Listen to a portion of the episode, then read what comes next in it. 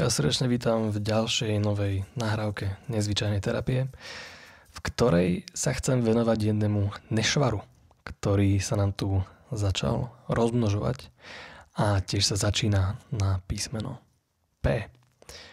A je to programovanie, pretože ľudia v 21. storočí chcú programovať svoje mysle. A ja s tým mám celkom zásadný problém pretože aj keď mi napríklad niekto napíše komentár pod moje video, eh, kde začne hovoriť o nejakom programovaní mysle a afirmáciách a hlbokej hypnóze a alfa hladina, beta, gamma, delta a neviem akých veciach, tak musím sa vám priznať, eh, teraz sa už len chytám za hlavu a už sa ani nesnažím vysvetľovať, pretože niektorí ľudia nechcú pochopiť. A tým nechcem vôbec nikoho uraziť, pretože tento nešvar sa týka ľudí, ktorí sú veľmi inteligentní, málo inteligentní, z rôznych spoločenských vrstiev, z rôznych kultúr. Je to úplne jedno, kto ste. Mnoho ľudí verí tomu, že nejaké liečenie prebieha v hypnoze, sú nejaké hladiny, alfabeta a tak ďalej. A keď toto hovorím, tak mnohí z vás si asi uvedomujú, že to je v príkrom rozpore s tým, čo robím. pretože keď sa pozriete na môj YouTube kanál, tak tam nájdete mnoho nahrávok a práve týchto rôznych hladín a frekvencií a hypnóza a podobné záležitosti. A áno, tieto veci pomáhajú. Určite áno a určite ich treba využívať. Ale väčšinou pomáhajú nie tak, ako si ľudia predstavujú a väčšinou im pridávame príliš veľký kredit za tie zmeny, ktoré ľudia, dajme tomu aj pri mojich nahrávkach, dosiahnu. Takže som si povedal, že by bolo dobré asi tieto veci trošku vyčistiť, pretože hypnoza je niečo, s čím robím už roky a prešiel som si svojimi ups and downs a mám taký pocit, že ľudia sú stále viac a viac v hypnoze, pretože uh, iné slovo pre hypnozu je monoideizmus. James Braid, ktorý vlastne vynašiel hypnózu. On napísal ten prvý papier, v ktorých povedal, že a, počúvajte, tento typek, ktorý kúkal do sviečke, ja som na ňo zabudol a po dvoch hodinách som ho našiel v nejakom divnom stave. On bol v nejakom spánkovom stave. Nazvime to hypnoza. A potom ten istý James Braid asi dva týždne na to napísal ďalší list, kde hovorí, že chalani, počúvajte, to je úplná blbosť. To nemá so, so žiadnym spánkom nič spoločné. Volajme to monoideizmus. Je to len stav, v ktorom sú ľudia zameraní na jednu myšlienku a držia sa jej. Uh, ja si myslím, že 90% ľudí žije v monoideistických stavoch, v ktorých sa držia jedné myšlienky a nechcú pustiť. To vidíte v politických názoroch, to vidíte v prístupu k svetu, k novým veciam, k starým veciam, k rôznym kultúram odlišným a tak ďalej. Držíme sa veľmi pevne jedného nášho nejakého zaužívaného myšlienkového vzorca. To je hypnóza. A preto ma napríklad veľmi uh, rozosmievajú veci ako napríklad regresná terapia bez hypnózy pretože niektorí ľudia majú problém s hypnózou, ale nemajú problém s tým, že budú halucinovať svoje minulé životy a budú im veriť. To určite nie je proti Bohu, ani kresťanstvu, ani ničomu takému. Keď človek prežíva minulé životy a myslí si, že to je reálne, čo iné by to mohlo byť ako hypnoza? A keď vám povedať pravdu, hypnoza je trošku preceňovaná. A niekto môže namietať, že v hypnoze predsa dokážeme donútiť človeka urobiť rôzne nemorálne činy. A to je pravda. Ale človek sa takisto obviaže dynamitom a vyhodí sa do vzduchu. Alebo volí Andrea Danka. Alebo niekoho iného. Nej? Doplňte si tam toho, koho nemáte radi. Niektorých ľudí dokážete presvedčiť, aby zjedli lučného koníka. A tie miliardy ľudí, čo to robia v Ázii, ani nemusíte presviečať. Prečo by sa mali ľudia zmeniť v hypnoze? Keď ani žiaden stav hypnozy nie je dokázaný. Ľudia robia úplne šialené veci, bez toho, či sú v hypnoze, alebo nie sú v hypnoze. Ak by to tak bolo také jednoduché, bol nejaký špeciálny stav a nejaká špeciálna hypnoza, alfa hladina, ak by to tak fungovalo, prečo nepovieme vrahom, že milujú ľudí a budú im väčšine pomáhať, veď ich len zhypnotizujme a všetko bude krásne. Čo ak by všetci poznali silu hypnózy, alebo silu NLP, alebo silu sugestií, alebo silu vesmíru a silu tajomstva, potom by sme boli všetci šťastní. Nie. Neboli by sme šťastní, pretože naša realita takto nefunguje. Naša realita je neuspokojiteľná.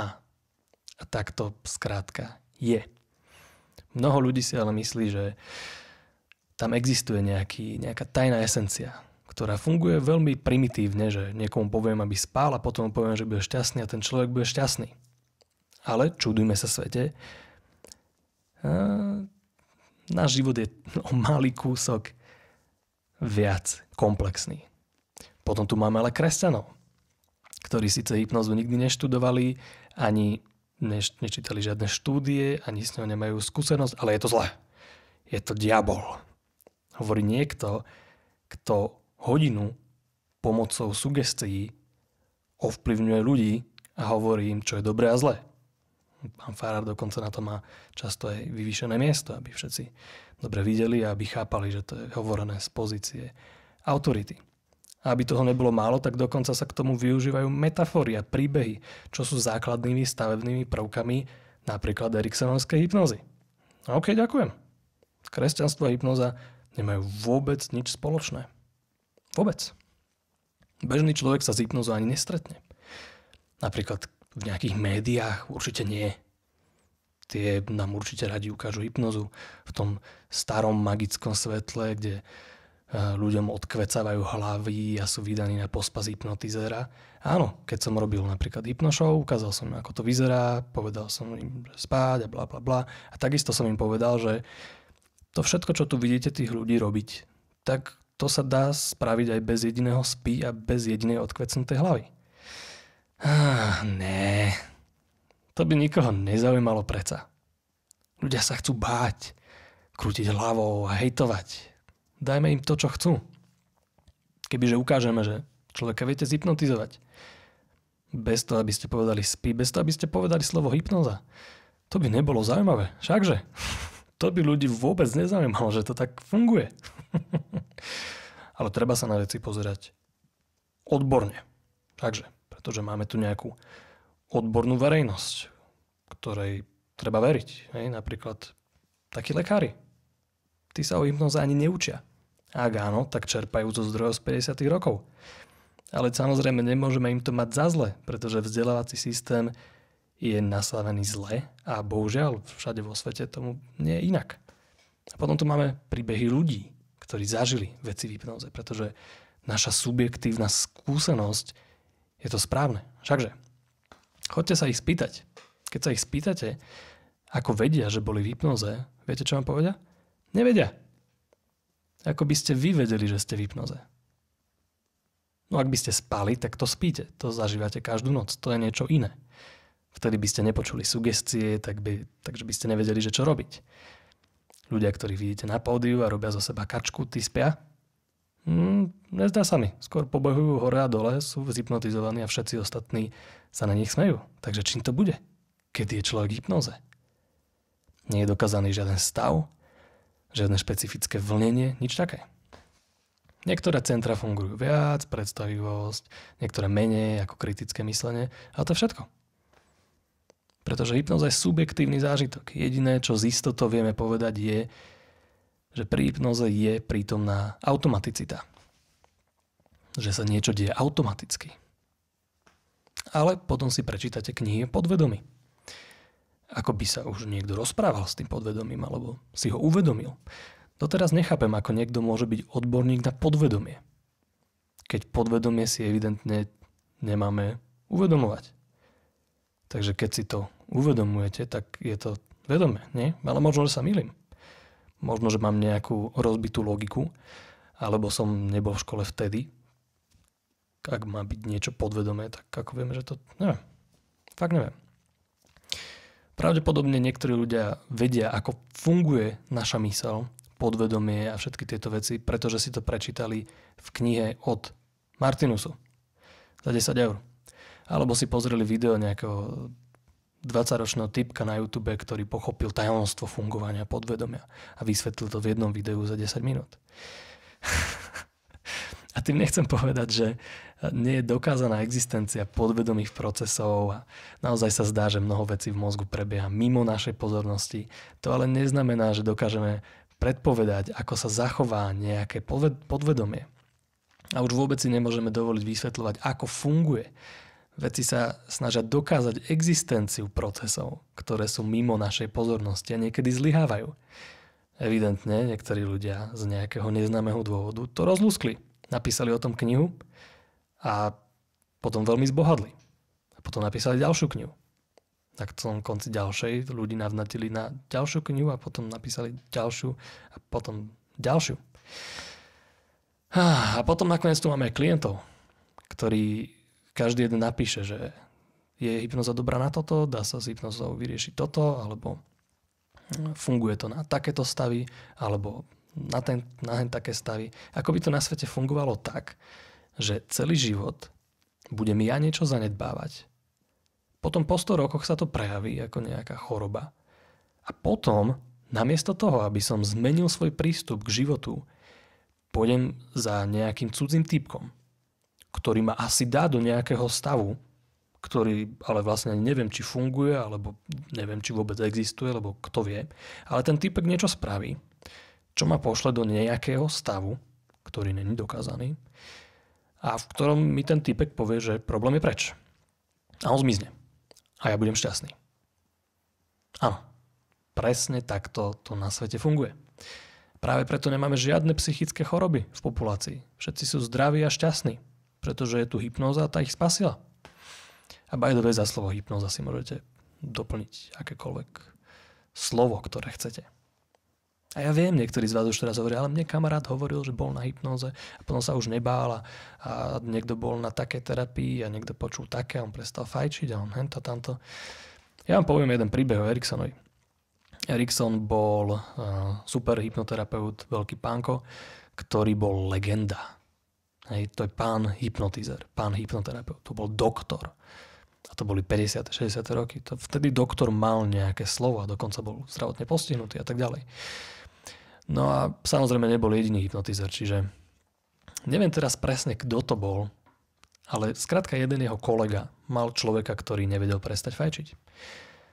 No a s týmto klientom sa snažil, neviem čo všetko spraviť, proste aby už nefajčil a nič, nič, nič sa mu nedarilo. Tak povedal, že viete čo, tuto v takej pušti že je taký detko, on je fakt dobrý, volá sa Milton Erickson, choďte za ním ja vám vybavím sedenie a uvidíte, čo sa stane. Možno, že prestanete fajčiť, možno, že nie, ťažko povedať. A týpek tam išiel, po prvom sedení s Eriksonom prestal fajčiť. Wow! A tento týpek si povedal, jak je to možné? Ako to dosiahol ten Erikson? Ale bol chytrý. Nevolal Eriksonovi a nepýtal sa ho, že čo s tým týpkom robil, lebo Erikson mu povedal niečo v zmysle, keď pôjdeš do práčky, tak si všimni, že dvierka sa stále otvárajú do jednej strany. Hej, on proste nevedel odpovedať priamo na veci. On zavolal tomu klientovi. A pýta sa ho, že počúvaj ma, ty si bol u toho Ricksona, ja som s tebou mal 10 sedení, ideš k starému pánovi a prestaneš fajčiť za jedno sedenie. Jak je to možné? Čo spravil? Hovor. A ten typek mu to povedal. Veľmi presne. On mu hovorí, že prišiel som tam a tam sedel nejaký divný detko v nejakých fialových pyžamách ktorý evidentne trpel. On bol na vozičku, hej, bol chorý, a triasol sa a tak ďalej, obrná, bla bla bla, zlý stav. A jak som sa tak na ňom pozeral, tak jediné, čo ho zaujímalo, toho detka, bolo to, aby som ja prestal fajčiť. Ja som nemohol ďalej pokračovať. A prestal fajčiť. Čiže nebolo to vôbec to, čo Erikson hovorí, žiadna jeho technika, žiadna levitácia ruky, žiadna hladinka, žiadne... Nič. Bolo to jednoduché uvedomenie, jednoduchý kontrast, ktorý, ten, ktorý vznikol tomu človeku v hlave. Uvedomil si, ty vole, ja tu riešim ale blbosť. A skrátka prestal. Pretože zmena je niečo veľmi prirodzené pre nás ľudí. A je pre nás veľmi prirodzené sa meniť keď interagujeme s nejakou druhou ľudskou bytosťou. Je to odpradávna, skrátka sme žili v nejakých tlupách a nejak sme sa ovplyvňovali a mali sme nejaké skúsenosti a na základe tých skúseností sme sa učili a prispôsobovali svoje správanie a, a tým sme sa stávali inteligentnejší a potom sme vyvinuli jazyk a rozprávali sme sa spolu a tým pádom sme vedeli riešiť komplexnejšie problémy. A potom sa to niekde posralo pretože sme začali naháňať nejaké magické frekvencie, ktoré za nás všetko vyrieši a falošnú pozitivitu, ktorá nám má zabezpečiť krásny život. Nie.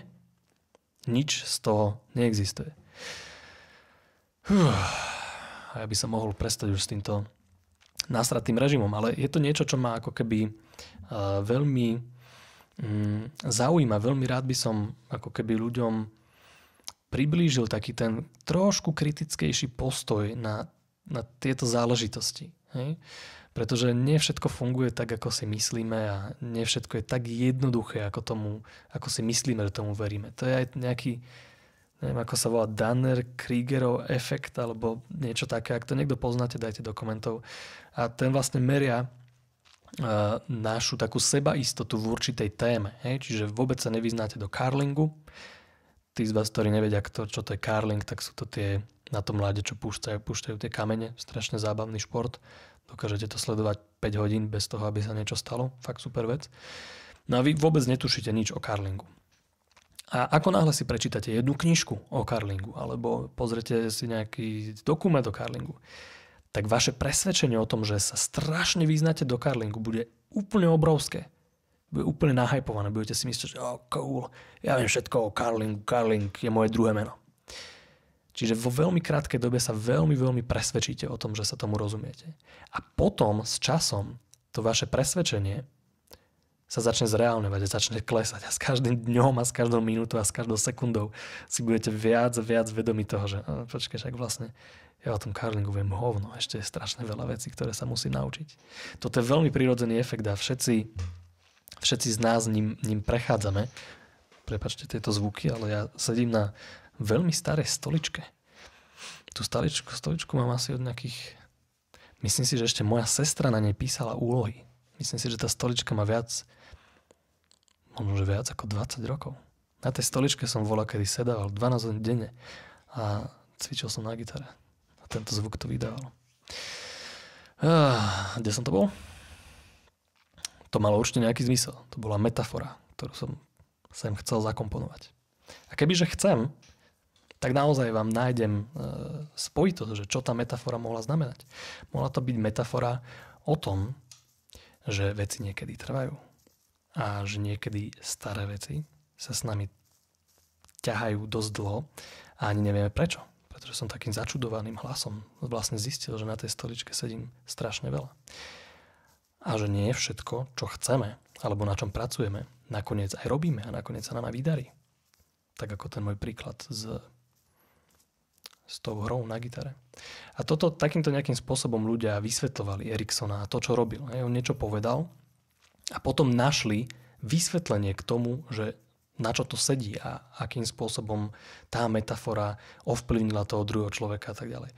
To viem spraviť aj ja, presne takto, úplne z vole ja som len niečo povedal a teraz môžem na to nájsť nejaký, nejaké logické vysvetlenie, prečo asi a môžem to zapasovať do nejakého terapeutického kontextu a môžem vyzerať ako strašný mačo, lebo dopredu som si to pripravil a proste vedel som, že veľmi takým nonšalantným spôsobom sa chcem len vložiť nejakú vložku o hre na gitare, o starej stoličke a potom neskôr sa k tomu vrátim. Áno, mohol by som to spraviť, ale ja nemám nič pripravené. A toto je presne ten problém. My po tom vieme nájsť rôzne krásne logické vysvetlenia, ktoré nám zapadnú a ktoré nám dávajú zmysel a ktoré nás tak pohrejú na duši, že ah, áno, takto funguje svet, takto to funguje. Ale bohužiaľ, svet nie je taký jednoduchý. A toto si mnoho ľudí neuvedomuje, pretože mnoho ľudí nemá rado tú neistotu. Nemá rado tú neistotu, ktorá prichádza s hľadaním keď tá krivka toho nášho presvedčenia, že všetko vieme, ide dole, vtedy prichádza to také, že hmm, ja tomu tuším moc nerozumiem. Hmm, čo budem teraz robiť, sakra? Hmm, to je nepríjemné. Ľudia radšej uveria nejakej, aspoň ako tak uveriteľnej blbosti, než by mali hľadať hlbšie, hlbšie a ďalej a ďalej. A hovorím o tom preto, pretože to robí mnoho, mnoho zlého eh, v hlavách ľudí. Nie je to pre nich príliš užitočné. Pretože to je ten naj, najťažší druh klienta, ktorý príde s tým, že už 20 rokov na niečom pracuje a čítal už takú knižku a len takú knižku a takú knižku a bol na takom seminári. A už toho vie toľko, že zabudol na to, že naša zmena je úplne prirodzená že sa stačí trošku zrelaxovať, stačí trošku pustiť tie, to naše presvedčenie o tom, aký sme múdri, ako by sme všetkému mali rozumieť a ako skrátka všetky veci by mali dávať nejaký zmysel a, a mali mať nejakú sekvenciu. Stačí to na chvíľočku pustiť. A možno, že si uvedomiť to, že ľudia skrátka robia blbosti. Že niekedy máme skrátka veľmi bizarné myšlienky, ktoré nedávajú zmysel venovať sa nejakým vec, deťom alebo kamarátom alebo niečomu. Ak way chcete, pardon za tie zvuky dnes, ak way chcete nejaký dobrý recept na osobný rozvoj, spravte si deti. Reálne. Vyserte sa na knižky, vyserte sa na tréningy a vizualizovanie 20 krát silnejšie, spravte si deti. Viete prečo? Pretože budete musieť zabudnúť na svoje ego. Budete musieť doslova zabudnúť na seba a na svoje potreby. Čo bude veľmi, veľmi bolestivé, ale pomôže vám to k tomu pochopeniu toho anata, čiže toho nie ja. Takže to sú tie tri, tri veci, ktoré, s ktorými sa potýkame eh, v tej našej realite, v ktorej žijeme. Čiže prvá je tá, že uh, realita je neuspokojivá, takže nič vonku nás ako keby úplne nevie uspokojiť.